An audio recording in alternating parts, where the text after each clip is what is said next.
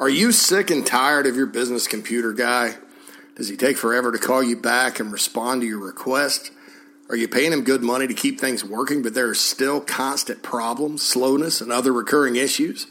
Are you worried he's not backing up and securing your network? And does your head hurt from having all these issues to deal with? If this describes you, please be sure to call my good friend Matthew Odom of Heritage Digital at 843 664 8989. Heritage Digital is an IT firm that specializes in safely securing and managing your business IT network. Whether you have one employee or 500, Heritage will make sure that your business isn't bogged down by IT issues impacting your security, productivity, and most importantly, your profits. Heritage Digital will perform a no cost IT assessment and ask you all the right questions to make sure your IT network works correctly all the time and it's for one low monthly fee. This is a turnkey solution, folks. And with clients from South Carolina to California, Heritage has you covered. So if you're sick and tired of the constant computer and network issues, call Matthew Odom of Heritage Digital today at 843 664 8989 and get rid of all the issues negatively impacting your business once and all and forever. 843 664 8989 heritagedigital.com. Rock and roll.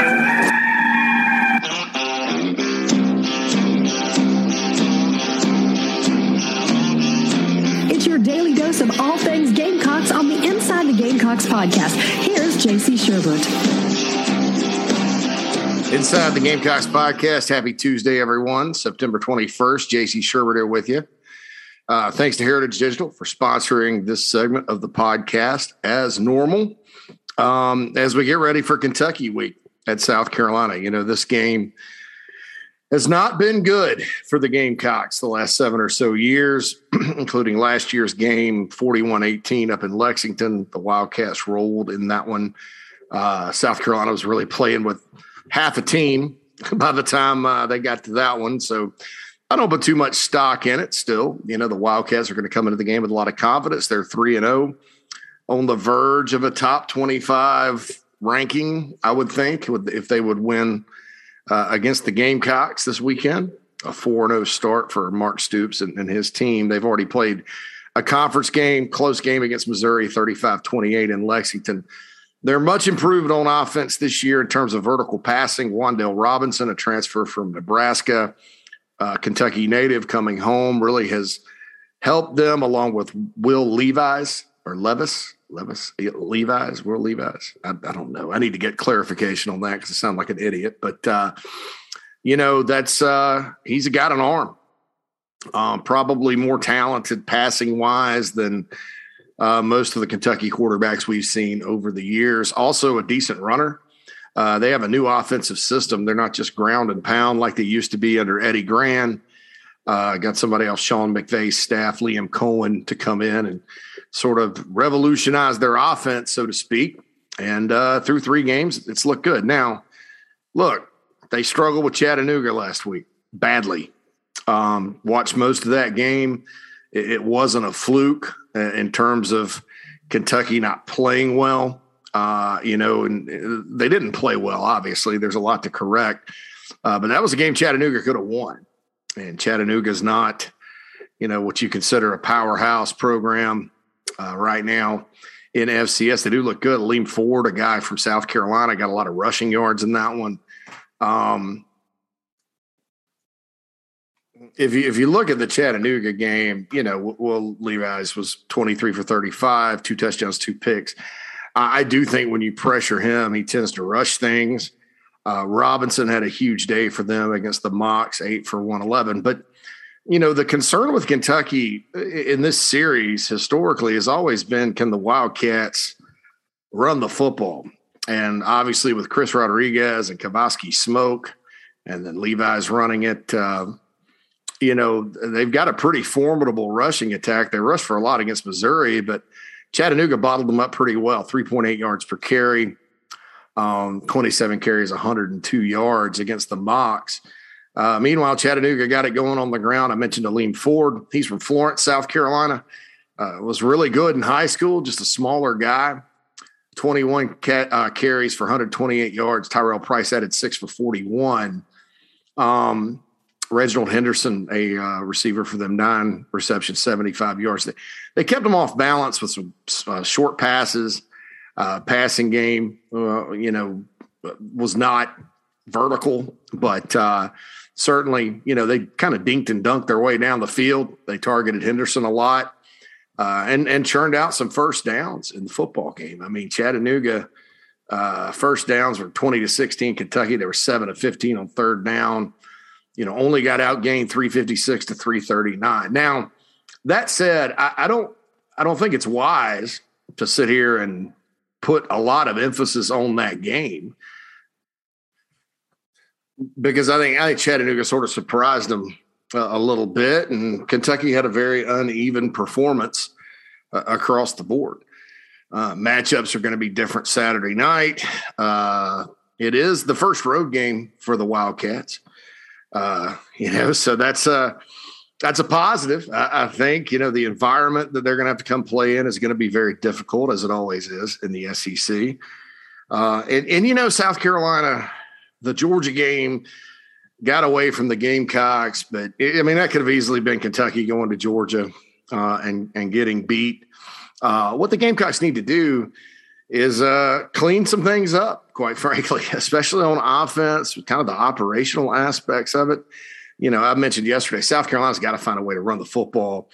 If they don't, it's going to be a long season, folks. Um, and and that's no offense to Josh Vann or Jalen Brooks or to Dakereon Joyner or Luke Doty throwing the ball down the field or anything. I mean, th- this team is built on offense to sort of run the football, and they have to run it. I think to be successful, there's nine games left. I, I think there's a chance South Carolina could be much better than people imagine this year. There's been some good signs. Uh, some of the concerns heading into the year on offense. Uh, I think there's some potential answers. I mentioned Vann, and it was good to see Jalen Brooks get going. Uh, wide receiver was a concern heading in. I, I'd still label it somewhat of a concern, but you know, Vann's playing at a really high level right now. He's playing like the player that everybody thought he was. And and you can just tell body language wise, whatever. Now he needs to stop talking after he catches a pass. I mean, I don't know. These new taunting rules in college and pro football are unevenly applied and a little ridiculous, but best thing is just not to say anything until people sort of figure this out. You know, I, I think you, you, saw it on Sundays, you see it on Saturdays. Uh, it's not every time, but you know they're they're quick with this flag for some reason. And Vann now it's been twice in two games, uh, so they're going to talk. Referees talk before the game, just like everybody else. And number six, you know, just doesn't need to say anything because uh, he's been he's been flagged twice, and, and, that hurts. You know, you make a big play, and then you got to go back 15 yards. That's just uh, you can't do that. You know, no matter how well you're playing, and I get it. I mean, look, Vann's been through a lot. Uh, I'm obviously, you know, getting out there making big plays like he was always supposed to do. Uh, it's probably emotional, and and and it's probably more positive energy than anything. Uh, but you're out there battling a DB, you know, I've, I've seen it in seven on seven. People talk crap. Um, it's just how it is. And I guarantee you the DB is talking crap too. Uh, but don't make it obvious, you know, after you catch the ball uh, and do that because that's uh, just one thing they're, they're looking out for. You can't do that anymore. Uh, I think in general, the dumb uh, taunting penalties, which, you know, if you really broke them down, I don't even know that they're taunting. I, I just, uh, I guess by the letter of the law or the, the rule they are, but uh, I just, um, you know, I agree with a lot of the people out there that are a little upset about it in college and pro football both. I, I don't know who decided, hey, look, here's the big problem we have in football is the taunting. You know, we need these guys to just, you know, not talk crap or anything like that. To me, that's sort of a, I don't want to say backward, but a I don't know, it's forced classiness, I guess. And, and you got to let guys go play. I mean, I, I just, uh, you know, I, I'm I'm not in favor of taking the fun out of the game. Now, there's a line you shouldn't cross. Um, you know, I, I remember the DJ Swearinger hit where he got flagged uh, against Andre Ellington in 2012 in the Clemson game you know, that was probably a penalty. I would say, you know, you, you just, it was blatant. You know, this jawing back and forth stuff is part of the game. But, um, you know, there's nothing you can do about it if you're Josh Vann of the Gamecocks right now, except keep your mouth shut after you make a big play. Celebrate with your teammates. Don't acknowledge the opponent, that type of thing, because they're obviously going to call it. Like I said earlier, uh, Vann's probably got a big target on him, you know, now twice in two games. Uh, that stuff happens. Didn't talk a lot about the defense yesterday just because I was so uh, focused on the offense. Um, did mention them giving up uh, more yards than they need to against Georgia. And uh, looking at it and going back and looking at the game again, you know, the secondary had some miscommunication and allowed Georgia, JT Daniels, and their receivers to make too many big plays. Uh, that has to get cleaned up by Saturday because Kentucky will throw it down the field and attack you vertically. Um, Georgia's run game went well for them, but kind of like the rest of the games they've had this year, you know, they're willing willing to throw it. Um, and uh, kind of do a running back by committee type of thing. Third down defense for South Carolina, uh, which was really, really, really good. The first two weeks was not good on Saturday night. This coming Saturday night, that has to obviously get better. And I, I think while the pass rush did have some success against Georgia at times, it's going to have to be a lot better against the Wildcats. Um, just because you know, like they like to do these you know big drop backs and uh, i've seen their quarterback here through about three games if you pressure him he has a tendency to chunk it up throw it up for grabs and so Jaylan Foster who's kind of been the ball hawk back there i mean you know you want more interceptions you want more turnovers uh, you got to get that pass rush off. You can't just let him sit back there and have all day. Kentucky's got a good offensive line, uh, but tell me where you've heard this before. They have not performed uh, as well, you know, uh, as maybe you would have thought, you know, especially in the last game uh, against Chattanooga. Uh, the Mocs were able to get pressure. They were able to stop the run. South Carolina is obviously more talented than they are, up front on defense, especially. Um, and so you've got that. You know, one thing Shane Beamer has said uh, with the health report this week that was interesting Brad Johnson had food poisoning. Um, so maybe he wasn't at his best. And then Sherrod Greene, of course, had, got hurt. He's probably out for the year. You know, so Damani Staley or Mo Kaba or whoever's back there is probably going to be Staley. Um, they need to have a good game. Uh, you know, because like I said, Chris Rodriguez will make you look silly. Uh, you know, and so will Kavosiey Smoke. Those two backs are really good. Um, and while last week was a disappointment for them, uh, you know, running the ball or whatever, they ran right through Missouri uh, at home. You know, so it needs to be loud, proud, and uh, you know your defense benefits from being at home. Uh, in my opinion, you know maybe more so than the offense, just because it gets noisy for the opposing offense. Sometimes they can't signal. Uh, the crowd does impact a game. So South Carolina uh, does have the home field advantage. You know, some good news. The ESPN FPI, Carolina's a five and a half point underdog in this one. ESPN FPI, though, says 54% chance the Gamecocks win. So take that for whatever it's worth right now. You know, I'm not one that really puts a whole lot of stock in the FPI uh, or F, is it FPI? Football Power Index. That's it. Um, you know, I, the point spread to me is a little more valid just because that's uh, that's kind of what happens. But I, you know, I I thought that was kind of a, an interesting tidbit that ESPN does think South Carolina is a favorite to win percentage wise uh, in the football game. Um, you know, last time South Carolina came or played Kentucky at home, the Gamecocks won pretty easily. Kentucky didn't have a quarterback. Uh, at the time, they put Lynn Bowden in late, and I think they figured something out that year. Um, but uh, you know, they didn't go very far. Twenty-four to seven. South Carolina was able to run it pretty much at will against the Wildcats, and that's that's the key, man.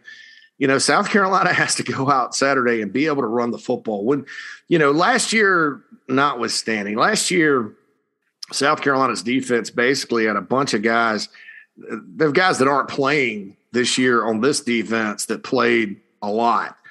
They were gutted. Okay. By the time that game rolled around, uh, that was the night it was announced Beamer was going to be the coach. You know, lots of distractions in that one. Kevin Harris did run for over 200 yards, though, in it. Um, but Carolina had very little chance to stop the Wildcats consistently. And that's got to have, you know, obviously that can't happen this weekend.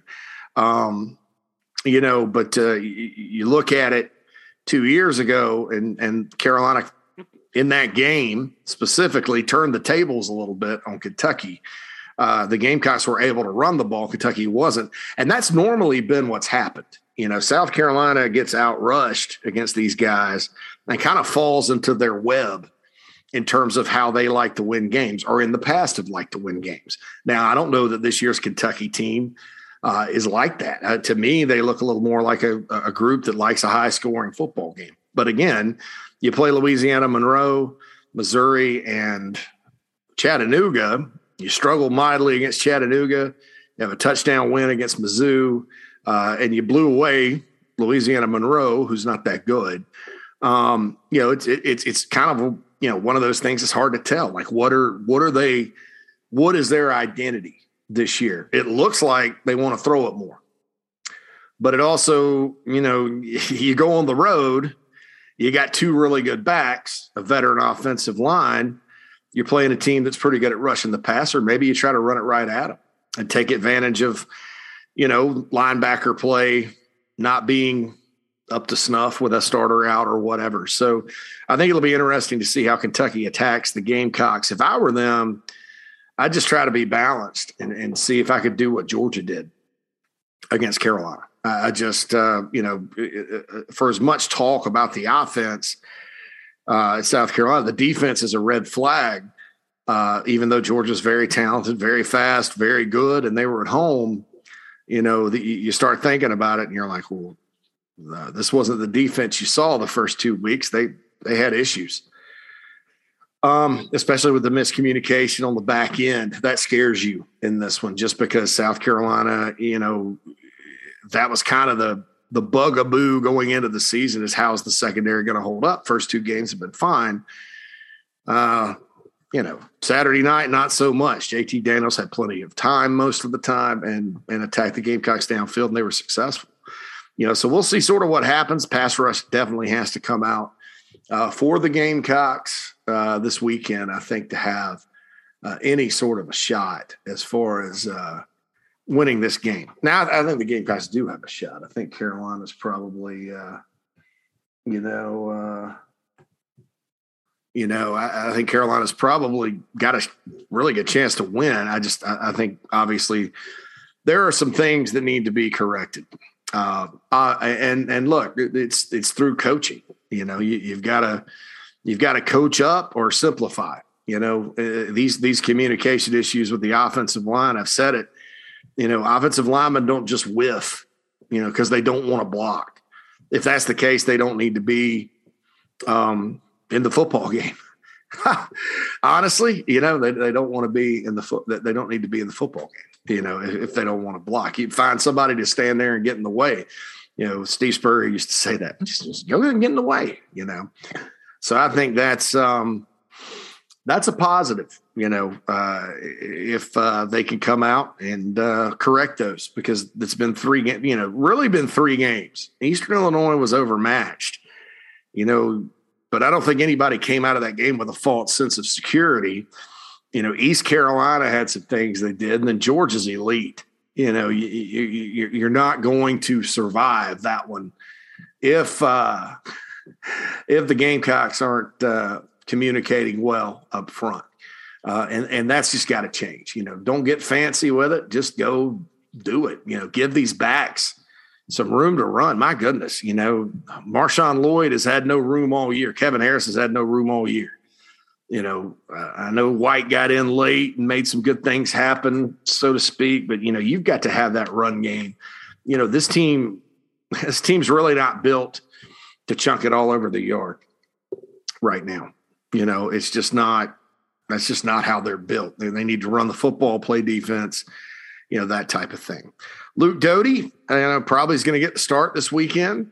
Um, you know, I really did some nice things coming in, competing.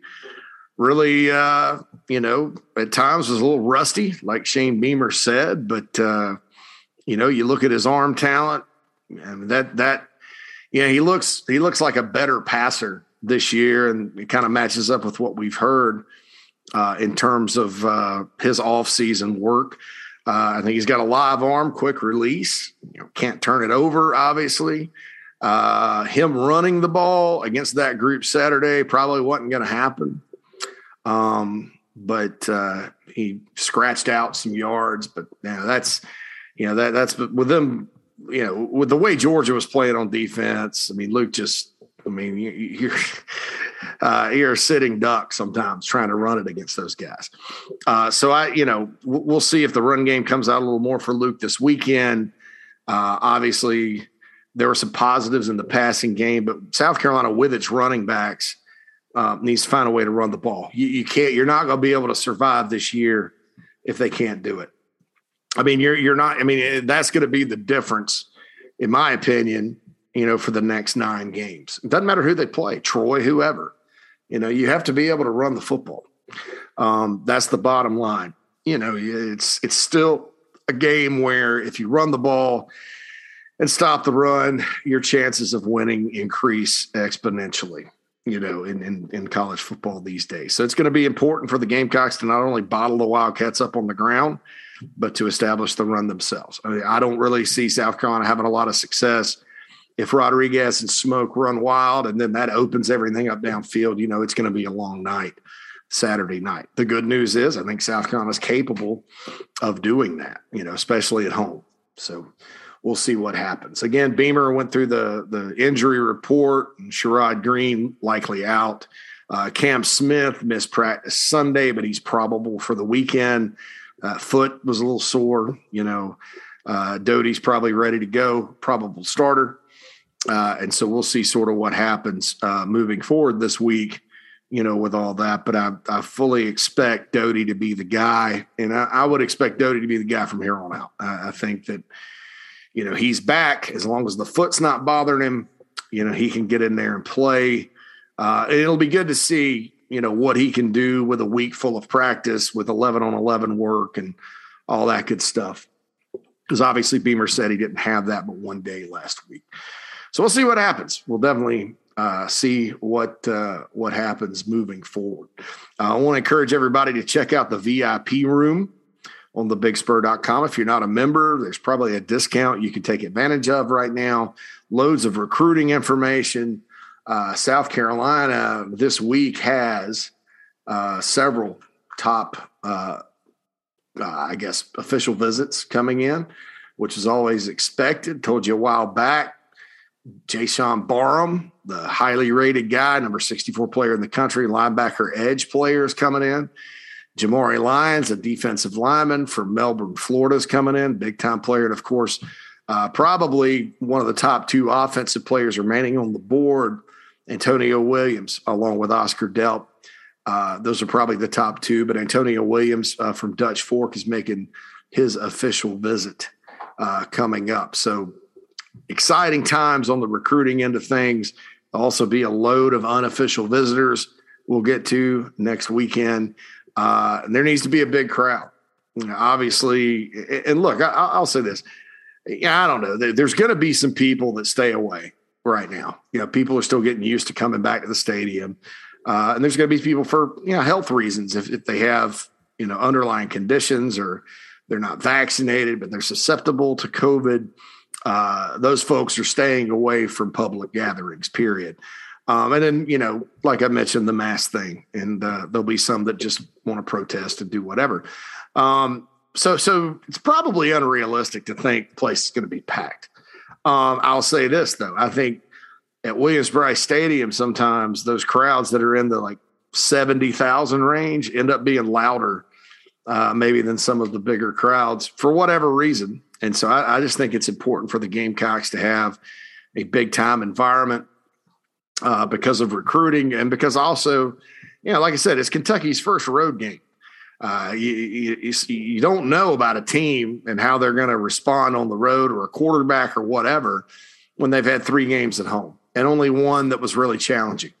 Uh, obviously, Chattanooga was a challenge. That sounds weird for me to. It wasn't challenging, but that that was an undermanned opponent that Kentucky slept walk through and won. Kentucky sleeps. Kentucky plays like they did against Chattanooga against Carolina. The Gamecocks will win the game going away, as long as the Gamecocks don't in turn match a bad performance, uh, which could happen. Uh, so anyway, it's a big game. I think you know Carolina can win that one you're looking at a pretty good start because you know Troy, Tennessee, Vanderbilt, you know all those teams are, are, are teams the Gamecocks can play some ball with, including Kentucky. I, I think the next four uh, are going to kind of determine the trajectory uh, of this year's football team, and, and, I think you know there's a there's an opportunity there. Um, and I think that uh, Beamer and the staff know that, and uh, with opportunity, you know, it can be there all you want, but you have to take advantage of it, and that's uh, that's going to be the key on Saturday night.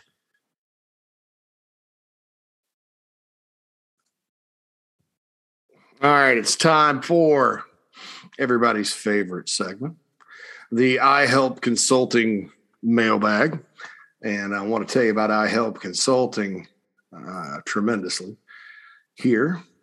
Uh, I've told you about how Daniel Owens with iHelp Consulting can help save your business money on credit card processing, insurance, telecommunications, all of that without sacrificing quality. But you may be wondering how it works. It's really simple. You call or text Daniel at 843 372 5713 and set up a quick phone call or face to face meeting.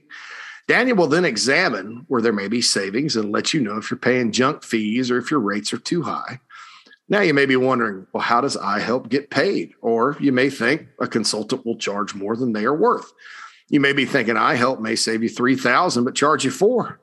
Well, that's not how iHelp does business. You only pay a percentage of your first year savings. Not only that, they can't save you money, you don't owe them a dime. Right now, also, iHelp is running a half off promotion. That's half off because they're in such a good mood. Gamecock football is back. So tell Daniel you heard it right here on the podcast to receive the promotion. So call or text Daniel Owens today, 843 372 5713, and give him a shot. We love all our advertisers here. We love Heritage Digital. Also, uh, Cindy Searfoss, who sponsors our prediction segment, real estate agent Coldwell Banker Caine in Spartanburg, 864 414 5271. Uh, give Cindy a call if you're in the market for a new home or you want to sell your home anything that can be done, uh, she can help you with. All right, there's two ways to get in the mailbag, right? First way is to tweet to at the Big Spur Pod. Ah, we're getting more followers on the Big Spur Pod at the Big Spur Pod Twitter account. Also, follow us on Instagram inside the Gamecocks. Um, and so you tweet to us. We usually retweet it. Uh, and then we read your question. It's that simple. There's also the inbox inside the Gamecocks at gmail.com. Uh, if you want to go uh, with email, we, we, get a lot of, of both nowadays uh, during the season, and it's always really good. And we appreciate everybody that sends stuff in. Uh, Joe Sports Caller, first tweeter. He said, defensively, wouldn't your strategy be to just put eight in the box versus Kentucky? Running back is top tens and 10 in rushing yards for them. Quarterback might be turnover prone. My thought would be to put secondary man on man and take your chances. I, I don't know if South Carolina's in that much of a, I don't want to say a desperate situation. I think they need to be multiple and mix it up. Um, send blitzes on certain times. Uh, you, you have to be able to stop the running game for sure, but you know, again, I look at the Chattanooga game. Maybe they weren't all that fired up to play it, but they didn't go very far running the ball. Chattanooga was able to get pressure. They were able to cover them for the most part. Uh, and and when they got after the quarterback, it you know it, things good things happened for the Moccasins. Lorenzo Ward's defense actually played pretty doggone well uh, against the Moccasins. Um, so I don't know. I, I do think though, Joe, uh, that the the best, you know, South Carolina going into the game, um, they need to clean up the big plays in the secondary. Obviously, that happened against Georgia. That can't happen on Saturday night. But I, I do think it's important for them to stop or slow the run. Georgia got gas Carolina in the run game too at times, especially early on. when you have guys rolling through untouched, you, you can't do that against these guys. Um, so South Carolina's got to tighten up on that side of the ball. It's probably a good thing, maybe that the defense faced some adversity because they hadn't faced a lot of adversity, uh, you know, in the first couple of games, uh, you know, and, and so they have some corrections to do. Um, but I don't know that just stacking it up and leaving the corners on an island, especially against a guy like Wan'Dale Robinson, uh, would work uh, if you do it all the time. Maybe you can, uh, maybe you can sort of, um, I don't know, mix it up a little bit with certain things. Uh, all right, Ashley. This is the first time we've had Ashley tweet in. He says Josh Vann is finally playing to his potential and probably most people's expectations. Do you think it's just finally clicked with him, or do you give more credit to the new coaching staff? I, I think obviously there had to have been some coaching and encouragement that took place with Vann, uh, but I don't want to take away from the individual work that he's put in. I mean, here's a guy that was led the SEC in drops. It's been labeled a disappointment, dare I say, bust by some people. Uh, I even said, hey, look, if he can get 20, 25 catches this year, that'll help. Uh, he's on pace to do a lot better than that. Um, with uh, I think he's got 10 for the year so far. So that's you know about 40 catches, 50 catches. Um, I need I think they need to get him the ball more, to be honest. I think uh, he he's been that solid, you know, the first three games of the season. Uh, you know, he, he's a guy too, was ranked highly for a reason. You know, there was he's a four star guy, top 200 guy, a guy Georgia wanted. Uh, and they they were it must be nice. Georgia's in this situation a lot. When they got an in-state guy, they offered you know two slot receivers, he and Kearis Jackson, who plays for them, who's playing well, and they just took the you know first one to commit, or uh, you know first one you know six of one, half dozen of another. When you're in the state of Georgia, I guess you could do that. And um, for a while there, it looked like, hey, you know, Vann was a, a bust, but um, he's really turned it on. So I, I think Justin Stepp obviously is an outstanding position coach, and you have to give him credit for getting the most out of Josh Vann right now. But like I said, I don't want to take away from the individual work he's put in uh, to make himself better because it, it, would be easy to lose confidence, right? And uh, and he he hasn't you know the the the taunting penalties. You know, I kind of fully expected Vann to, I don't know, or or the the, the taunting penalties and then the the fumble and then the called back touchdown. You know that that's adversity, and and you know when you have a player like Vann who's you know had issues with dropping passes and things like that over the years, you, you wonder about that. You're like, well, is this going to be something that maybe takes it away from him? You know, that confidence he's playing with, but it hasn't. Uh, and so you got to give him credit by staying, you know, staying mentally tough uh, and getting uh, getting things done, even when he's faced adversity within the game. Uh, Josh, thank you, Josh, for tweeting in. He says, "JC, I feel like these taunting penalties are very inconsistent. Josh Vann makes a heck of a catch, stands over the DA, DB, 15 yard penalty. UGA defenders make attack." Uh, sorry, a sack, tackle for loss, attack. Get up and dance. Nothing. I'm very much in favor of doing away with that penalty altogether. Me too. I talked about it earlier. Uh, it's very inconsistent. Um, but look, if you're Josh Vann, you, you just have to stop talking uh, because you've got a bullseye on you. Like I said, refs meet, they watch film. Yeah, it's two twice in two games. Just could just don't say anything because you've got a target on you now. Um, but I agree. And, and look, this is really going to start coming out when somebody's driving uh, for a game winning uh, score and makes a really good play, and they show a little bit too much emotion, and it's borderline, and some ref throws the flag, and it directly impacts the game. Uh, you know, that's going to be where this thing's going to really get uh, you know the light shined on it and uh and i don't like it i think it's a i think it's you know it, it, it, the way it's being enforced right now is not only inconsistent it's taking the fun out of the dang game you know i mean look uh, like i said the, the swearinger thing back against clemson 10 years ago that's to me taunting. That was an obvious penalty. You know, some of this other stuff has not been, and you see it in college and pro football. So I don't know who decided that. You know, after we all are like thrilled to have crowds back, and after last year, let's just do something that uh, is inconsistently enforced. It's a matter of interpretation that uh, tries to make the game less fun. and they can be costly for football teams. So, so let's just, uh, you know, let's do that. I mean, who decided that? I mean, who, who got together and said, hey, you know, we're going to make the game better. Uh, let's just like strictly enforce taunting and give referees, uh, you know, large discretion as to what it is and what it isn't. We won't explain it clearly. Uh, and, and, then we'll just throw it at inopportune times and, and take the fun out of the game. Yeah, it's a great idea. Let's do it. You know, so whoever, you know, has decided this is a moron, in my opinion. Whoever said this is how we fix football on both levels, NFL and college, is a moron. I mean, that's just why, you know, after all that, after last year, everything you've been, oh, ta- taunting's getting out of control. Where? where? You know, who decided this? You know, they're kids. Let them show emotion. Now, look, you know, don't don't don't wag it in somebody's face.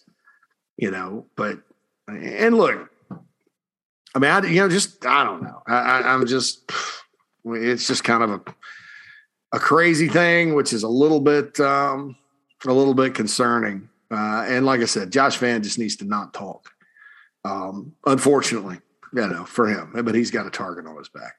All right. So now we go to the inbox inside the Gamecocks at gmail.com as the iHelp Consulting mailbag rolls on on a Tuesday. Uh, by the way, it's press conference Tuesday. Shane Beamer will address the media later today. I'll be on Locked on the Gamecocks with Keith later today. And then, of course, tomorrow, JB and Goldwater, uh, the hour long segment, which will be outstanding. I'm looking forward to that. Uh, as always, as we cruise on with the game week, Mitchell he says, Hi, JC. Hope all is well. I had a question regarding Marcus Satterfield's play calling through the first three games. So far, it seems like Josh Vann, Jalen Brooks, and Dakereon Joyner have all stepped up and have gotten separation from the opposing team's defensive back at times. My question is, why doesn't Satterfield try to be more aggressive in taking deep shots down the field to get momentum on offense? I can understand the case versus Georgia because you don't uh, want Derion Kendrick or Ameer Speed intercepting the pass with Glory Glory playing in the background. Uh, but heading into Tennessee, Kentucky, Vandy, and even A&M, I want to see the offense be more aggressive with its passing attack. Your thoughts, and thank you for all you do. Um, I, I think there, there's there's two things here. I think first of all, the good news is, like you mentioned, uh, I, don't think a lot of us knew if South Carolina was going to be capable of chucking it down the field. I think we thought so. Um, you know, you've got some guys uh, that had the potential, but that's just potential, and they hadn't done it so far. Um, and look, right now, you know, yeah, you're, you're able to do that. I, I hope it's my hope that Jalen Brooks quits dropping passes uh, because obviously he's pretty good at making the difficult reception. And obviously, like I've said from the start, Jalen's athletic athletically he belongs. I mean, he's he's he's a physically he's a weapon. Uh, you know, Vann's performance speaks for itself, except for the dumb penalties. Like I mentioned, he's overcome adversity well, and you know, Joyner's a guy that really helped him in the East Carolina game. I I think there are other guys. Uh, in, the receiving core that could also help. And I actually would really like for them to get the ball to tight ends more. Um, uh, as far as him being more aggressive, I, I think I think you're going to see that. Uh, you know, I, and and I think the, the, bad news is South Carolina haven't been able to run the football. Your, your vertical passing game is ten times more lethal when you're able to run it because teams have to pick their poison. That you know they can't just creep up, they can't just sit back, you know, and and that's that's where you want to get as an offense. The good news is, you know, they haven't shown it through three games, but they're very capable. They have very capable backs, and dare I say, a very capable offensive line. Offensive line looks confused, and if they're not confused and they're just getting beat, they probably need to sit. I mean, you've got nine guys that have started a game you know, plus younger guys like Vinny Murphy, they like a lot. It's weird to call him young. He's been there a while, but uh, you know, personnel changes are the next move. And you know, see who can get it and practice mentally. And, and if it's if nobody can get it, then they need to simplify. I mean, this stuff isn't that hard. You know, put hat on a hat and let, let's go try to run the football. You know, that, that's if South Carolina cannot run the football, it's going to be a long year.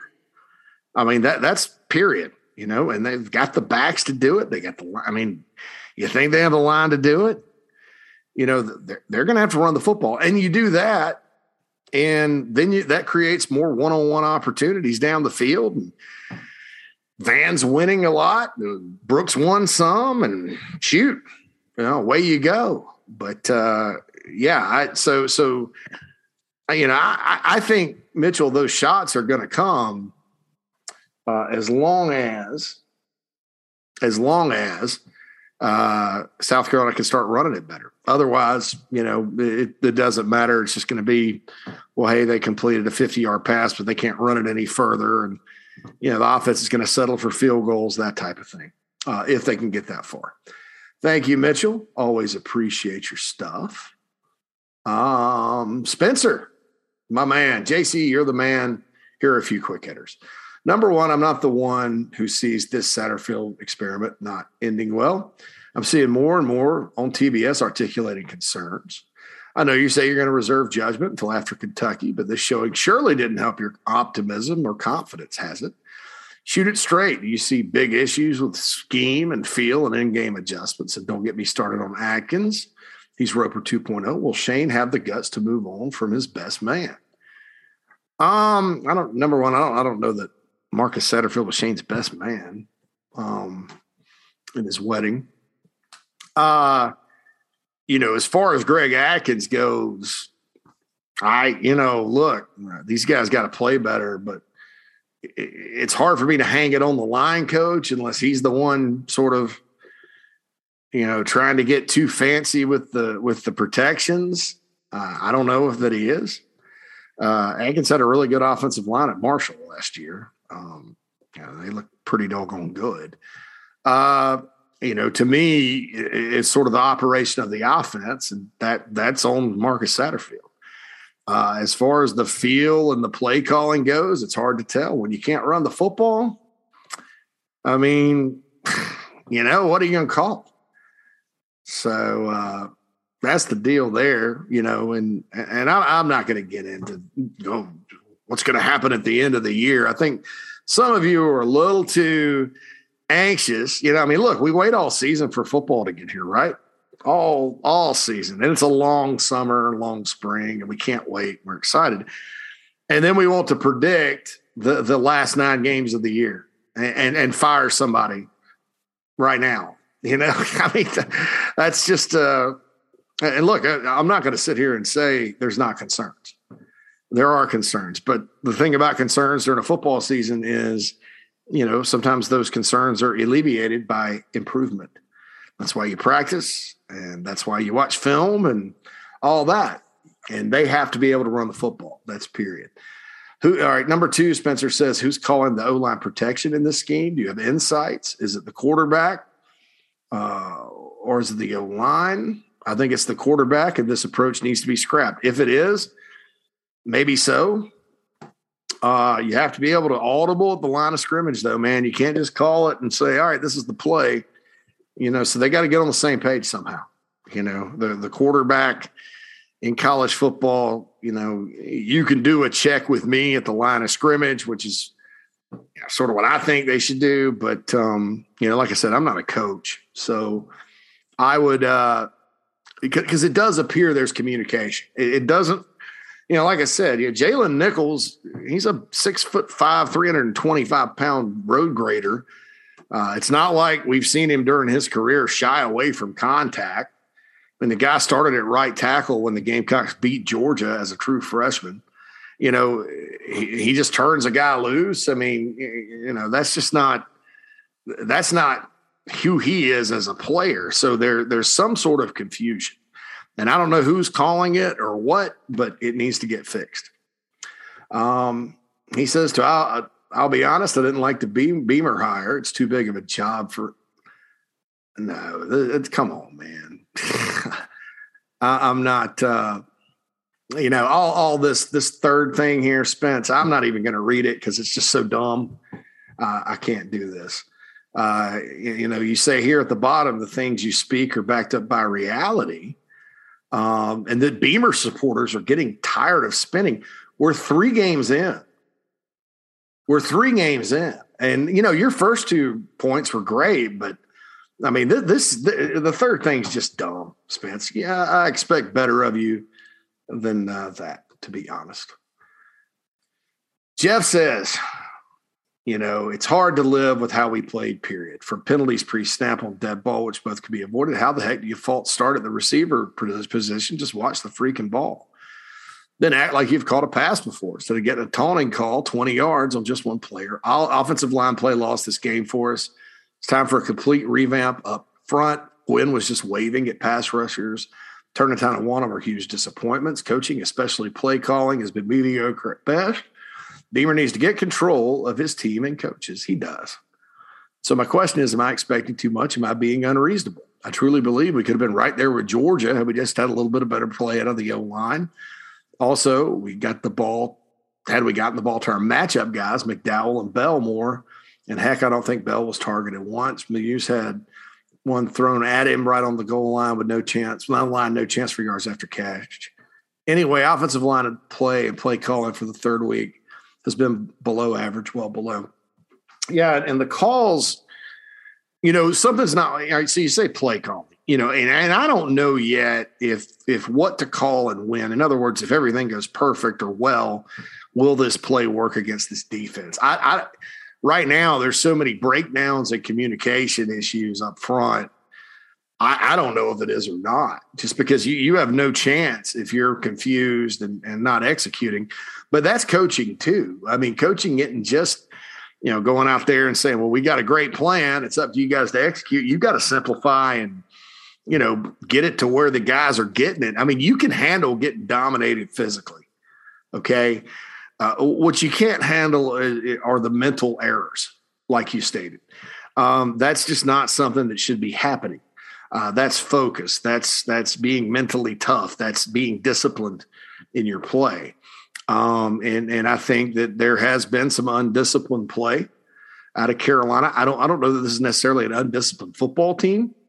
Um, you know, or anything that Beamer needs to get control of, other than look, you know, what's what's the problem up front? How do you correct it? Because, like I said, you know, they have to be able to run the football to be successful. I mean, that's you know, and you got Kevin Harrison, Marshawn Lloyd, Juju McDowell. Uh, you know, you mentioned Jaheim Bell. I, you know, I could make a strong argument for him getting the ball more. Um, and the tight ends in general. Uh, you know, I, so maybe that's a play calling thing, play design thing. I don't know. Uh, I just, uh, I, I, think that you're right in the sense that that game could have been a little closer had, you know, some bad things not happened, uh, you know, and, and some things not broken down. Uh, but against Georgia, there's going to be a lot of teams where things break down on them this year. Uh, I think, you know, Georgia has a chance. And, and people say, well, they're just like Alabama because of Kirby Smart and all that. They sort of remind me of LSU when LSU's been really daggum good on defense and had a lot of good running backs and good quarterback play, speed at receiver. Uh, they sort of remind me of some of those good teams. Not the not the 2019 team that won it all with Joe Brady and Joe Burrow and those guys. Joe Burrow, Joe Burrow going to win us a national championship, uh, and he did. But that that was a different kind of LSU team. I, I'm thinking like back in 03, 07 you know those those LSU teams that you're just like, man, you just don't have a shot against that front. Um, and then they're pretty doggone good on offense too. Uh, that's who Georgia reminds me of. But you know what? I, I'm not making excuses for the mental aspect of it though, because if if you can't do that, you don't have a shot. Uh, not in this league, you know. I mean, and I'm not saying no team should ever make a mistake. I'm I'm saying, you know, the the if it's not one thing, it's been another on offense. Uh, and most importantly, they have to find a way to run the football. Now they're back at home. You know, uh, they did run it pretty well against uh, Eastern Illinois. Kentucky's a lot better than Eastern Illinois. uh, but you're back at home, more comfortable. You know, not a crowd yelling at you, that kind of thing. Maybe there's a little less of an issue uh, with communication and things like that up front. Uh, maybe there's more. Who knows? But that, that's that, that that stuff has to be corrected. Nobody should have uh, an extreme amount of tolerance for that. Um, and if it's too complicated, you got to simplify. I mean, that's that's all there is to it. You know, if it's too complicated, you got to simplify. Thanks, Jeff. I appreciate it. Uh, Eric says, I was wondering if the zone blocking scheme is different than what we did last year, and is it more difficult to learn? Also, what do you think of our offensive line from a skill set perspective to run that scheme? It appears the biggest issue is just not knowing assignments. Not sure if that falls more on Adkins or Satterfield, but hopefully they figure it out. I think it's both. Um, but I think if, if, you're the offensive coordinator, you know, you, you need to sit there and say, look, we, we need to simplify this. Um, it's your responsibility. Um, you know, but I'm not, you know, I, I don't want to hang it all on them. I, I think the offensive line in general – is is potential you know and, and, you've seen these guys throughout their career at times have really good football games uh, individually or otherwise um, so I'm, I'm not sure that you know that these guys don't have the talent to do it i just think there's just something some kind of disconnect right now um, and zone blocking man blocking they, they everybody does it all nowadays um, and so i'm not sure that that's you know the issue uh, people talk about it sometimes. You know, some people, you know, if the offensive line's not doing all that well, they'll blame zone blocking for it. When in reality, it's it's it's not the zone, the actual concept of it. It's you know, it's just performance or assignment breakdowns. But um, yeah, you, you got to get those assignments down, and you got to simplify them if if they if they absolutely can't do it, or you got to play somebody else. I mean, that it's you, you know, like I said, you can take getting physically manhandled Georgia has a lot of really good football players. You know, they're going to make some plays, but what you can't, you know, like like the the the, the gift that was out there with Jalen Nichols just whiffing or Turnitin whiffing or whoever, you know, you can't take that because that means they didn't know what to do on that play.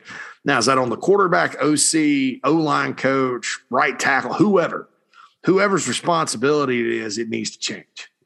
Because, you know, like I said, you can take getting beat but you can't take beating yourself and that in a way is beating yourself if you if you don't know who to block and you got people running free it doesn't matter what play you call I mean, it, it really doesn't and if you're the gamecocks you should be embarrassed by not being able to run the football you've got the sec's leading returning rusher who's i think you know shedding some rust a little bit kevin harris you got marshawn lloyd you got juju mcdowell who didn't have a carry which is weird uh, and then Zaquandre White, you got four backs. You know, you can also give the ball to Jaheim Bell. Luke Doty can run it. I mean, you've got to get the run game going. I mean, that, that's that's the bottom line. You're just not going to beat very many people this year not being able to run the football. Thanks, Eric. I appreciate your email. Dale says, uh, I've been waiting to email you as I didn't want to be just another person spitting nonsense. I honestly feel like now after the Georgia game, I'm prepared to put in my two cents. Zeb versus Doty. At first, I was on the what the hell are we doing train with having Zeb in there. Honestly, I don't know if it really mattered who we played the first two games as long as we won, and we did. I'd rather have the blowout game week one, an ugly win week two, and a healthy Luke for week three than to have two possible blowout games and then beat Doty up. Most people finally got what they wanted Saturday when Zeb had his unfortunate injury. We got to see Doty play. Um, though I feel like Doty in the long haul will give us the best chance to win. He did not look as if he was in 100% game form. I'm sure that was partially due to lack of reps or practice beyond seven on seven. Yeah, you know, that, that matters.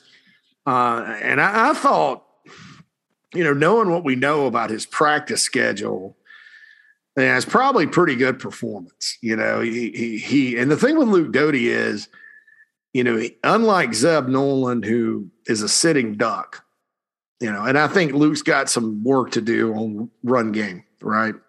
Uh, of course, against Georgia, I mean, we'll see what happens in the run game moving forward. Uh, but like I said, all offseason, I, I think Doty needs to kind of learn when to run and finding those lanes, and sometimes it looks tough. Uh, but but I, I, think his mobility in the pocket, and then you know you look at his arm, uh, and yeah, he misfired on some. There's no doubt about it. But he also threw some beautiful passes. You know, if he can get more consistent, obviously when you the pass rush is killing you, you know, you you're going to throw some errant throws. Um, but yeah, hopefully with a week of practice and uh, all that, you know, he's he's ready to roll this weekend. All right, Dale goes on play calling. Satterfield showed said going in this game is going to open the playbook and show some different stuff. Is it just me, or did it look as if we just got more of the same old stuff? No, I think there's a little bit more vertical, uh, a little bit more downfield attempts. Uh, you know, I, I, didn't. I know they did that against East Carolina some, but it, I think there's a little bit more. Uh, you know, the tempo thing on the early long pass to Vann was nice. Uh, he says, I'm not trying to take uh, anything away from Georgia's D as they played a hell of a game, but I felt we were very predictable in what we were going to do. We ran on first and second down, which then put us in obvious passing situations, which didn't work because our O line could not block. I do feel that we should have gone with a hurry up offense. We could have tried to control the pace of the game. We should have also tried to use the tight ends a little more with some screens and crossing routes. I, I agree with the tight end.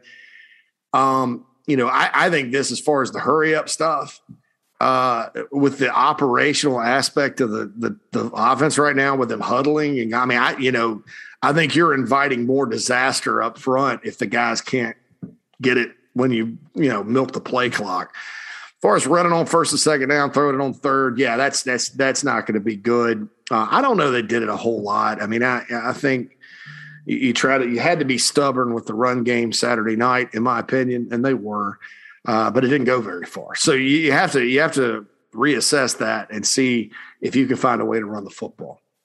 Wide receivers, Dale says Vann continues to look good, and I hope he builds off this the rest of the season. Brooks showed glimpses of what he can do, but still needs to work on securing the ball. He had a big drop there near the goal line that could have changed the direction of the game. I agree.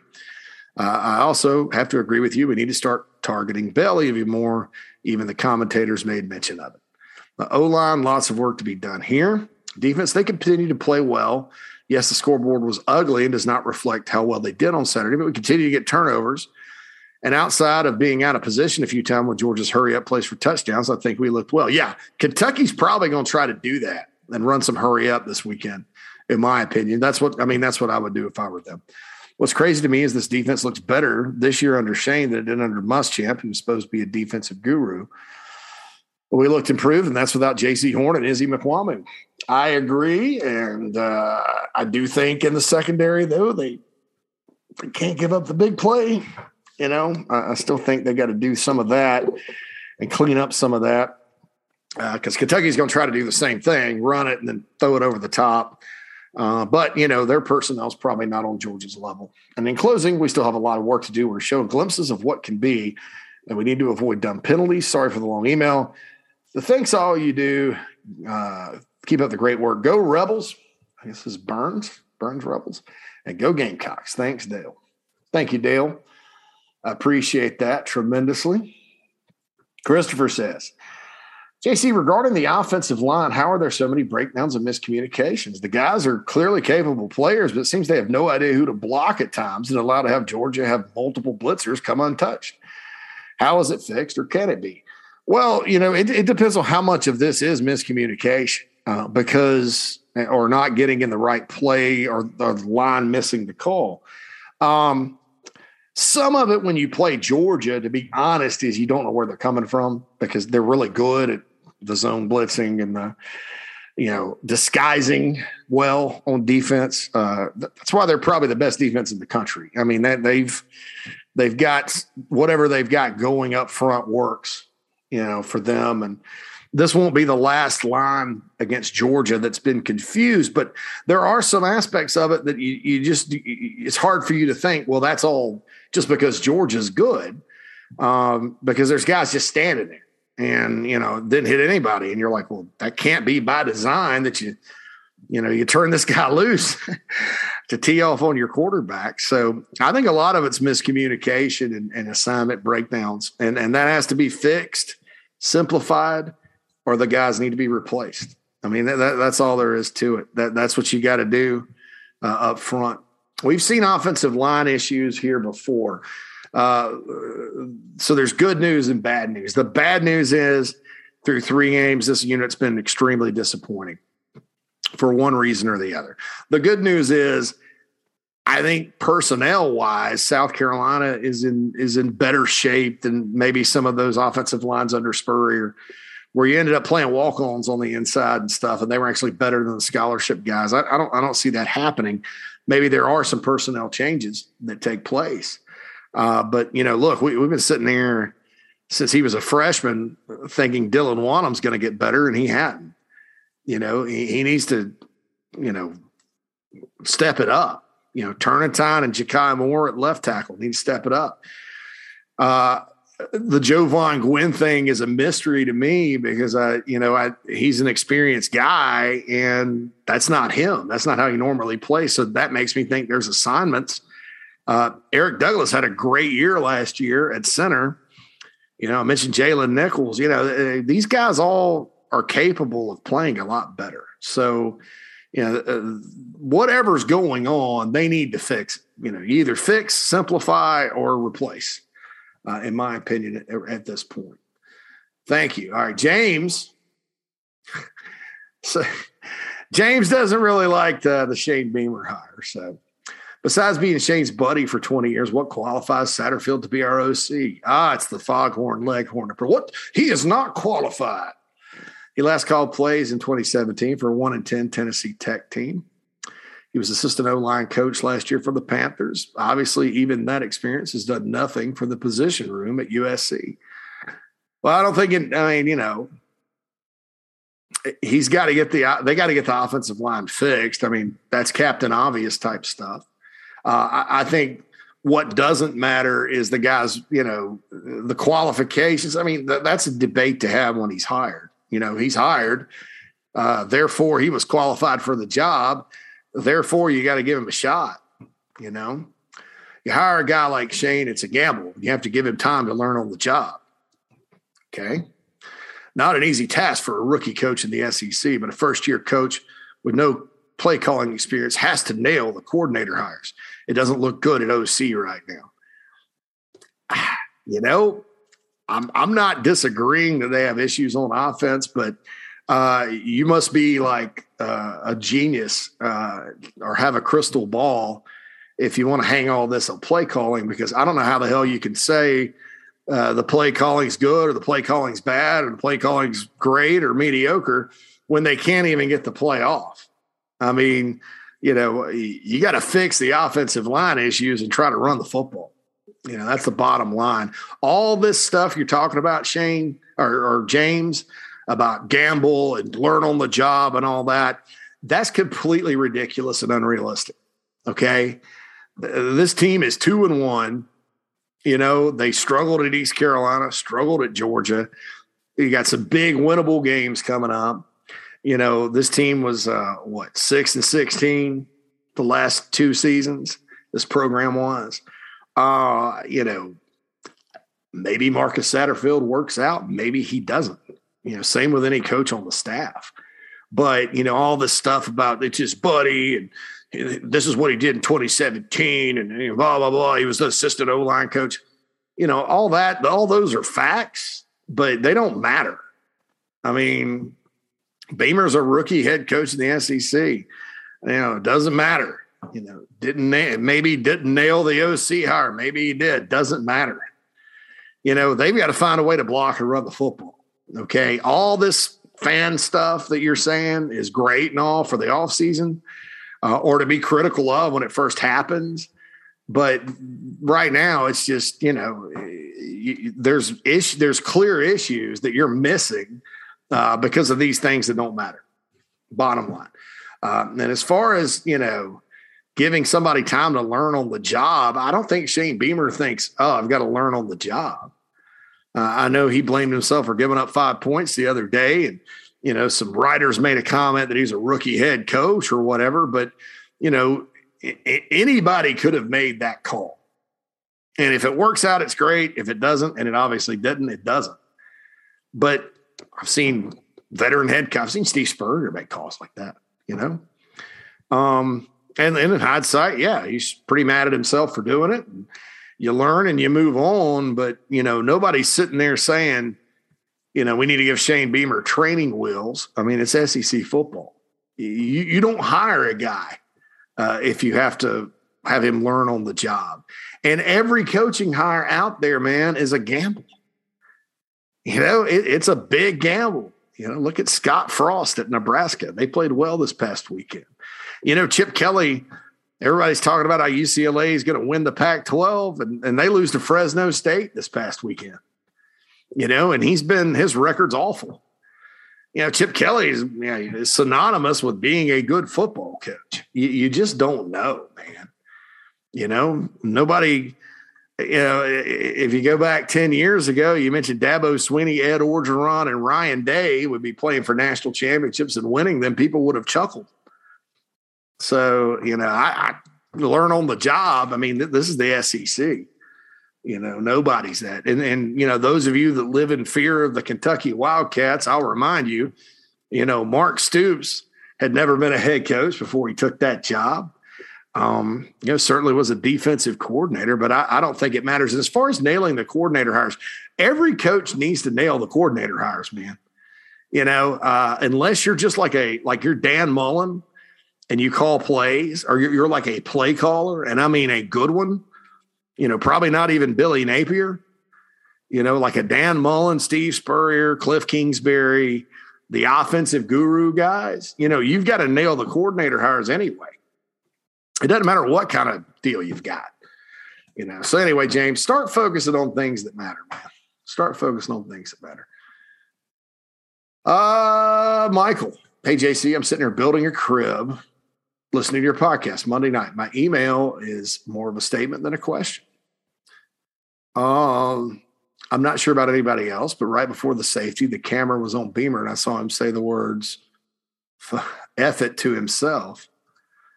I believe many Gamecocks would have said and done the same thing. We need to be aggressive against highly ranked teams. It's a fair point. I didn't see Beamer say that.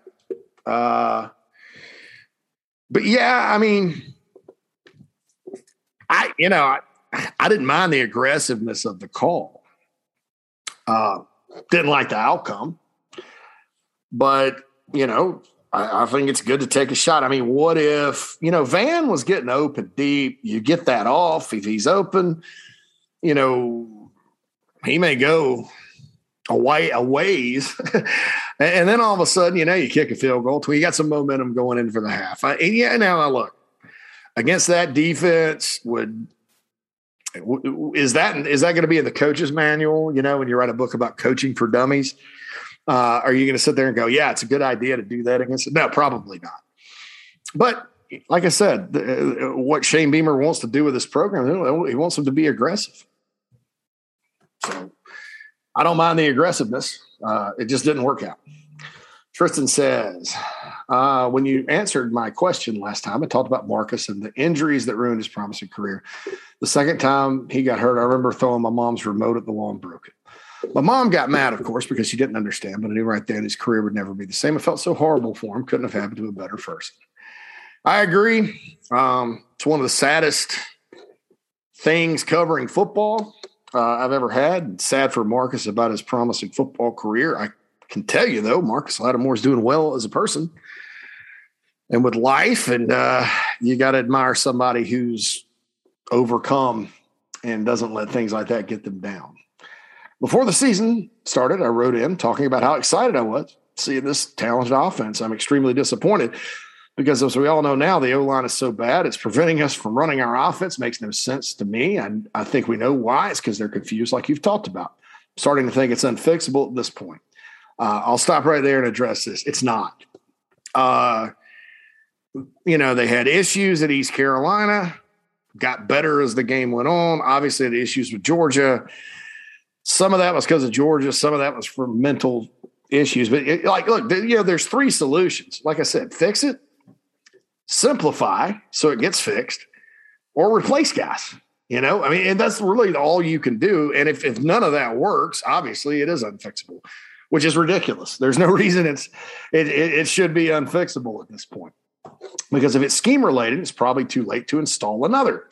And you know, you can simplify what you've got in my opinion. It doesn't get as hard as it was with Georgia again, but still, it's happened three weeks in a row. You know, Eastern Illinois had some things that I think people got nervous about just because the game was picked apart to death. They still were able to get a good push and, and, and protect and all that. But, you know, there were some red flags and ECU certainly there were, Georgia certainly there were. But, you know, you, you, they've got to fix it. That's the bottom line. Uh, he says, I'm starting to feel hopeless. Do you think it could be fixed? Maybe simplify? I don't know. Yeah, like I said, simplify. Uh, it either just gets fixed, the light comes on, you simplify it, or uh, you replace guys. You know, start using some of that depth. I mean, is you know, you got to be able to get out there and you know compete in the football games, no matter how good you practice or, or whatnot. All right, that completes today's iHelp Consulting inbox and today's episode of the Inside the Gamecocks podcast. We'll be back more later this week. Uh, Tuesday, September 21st is in the books, folks. Talk to you soon.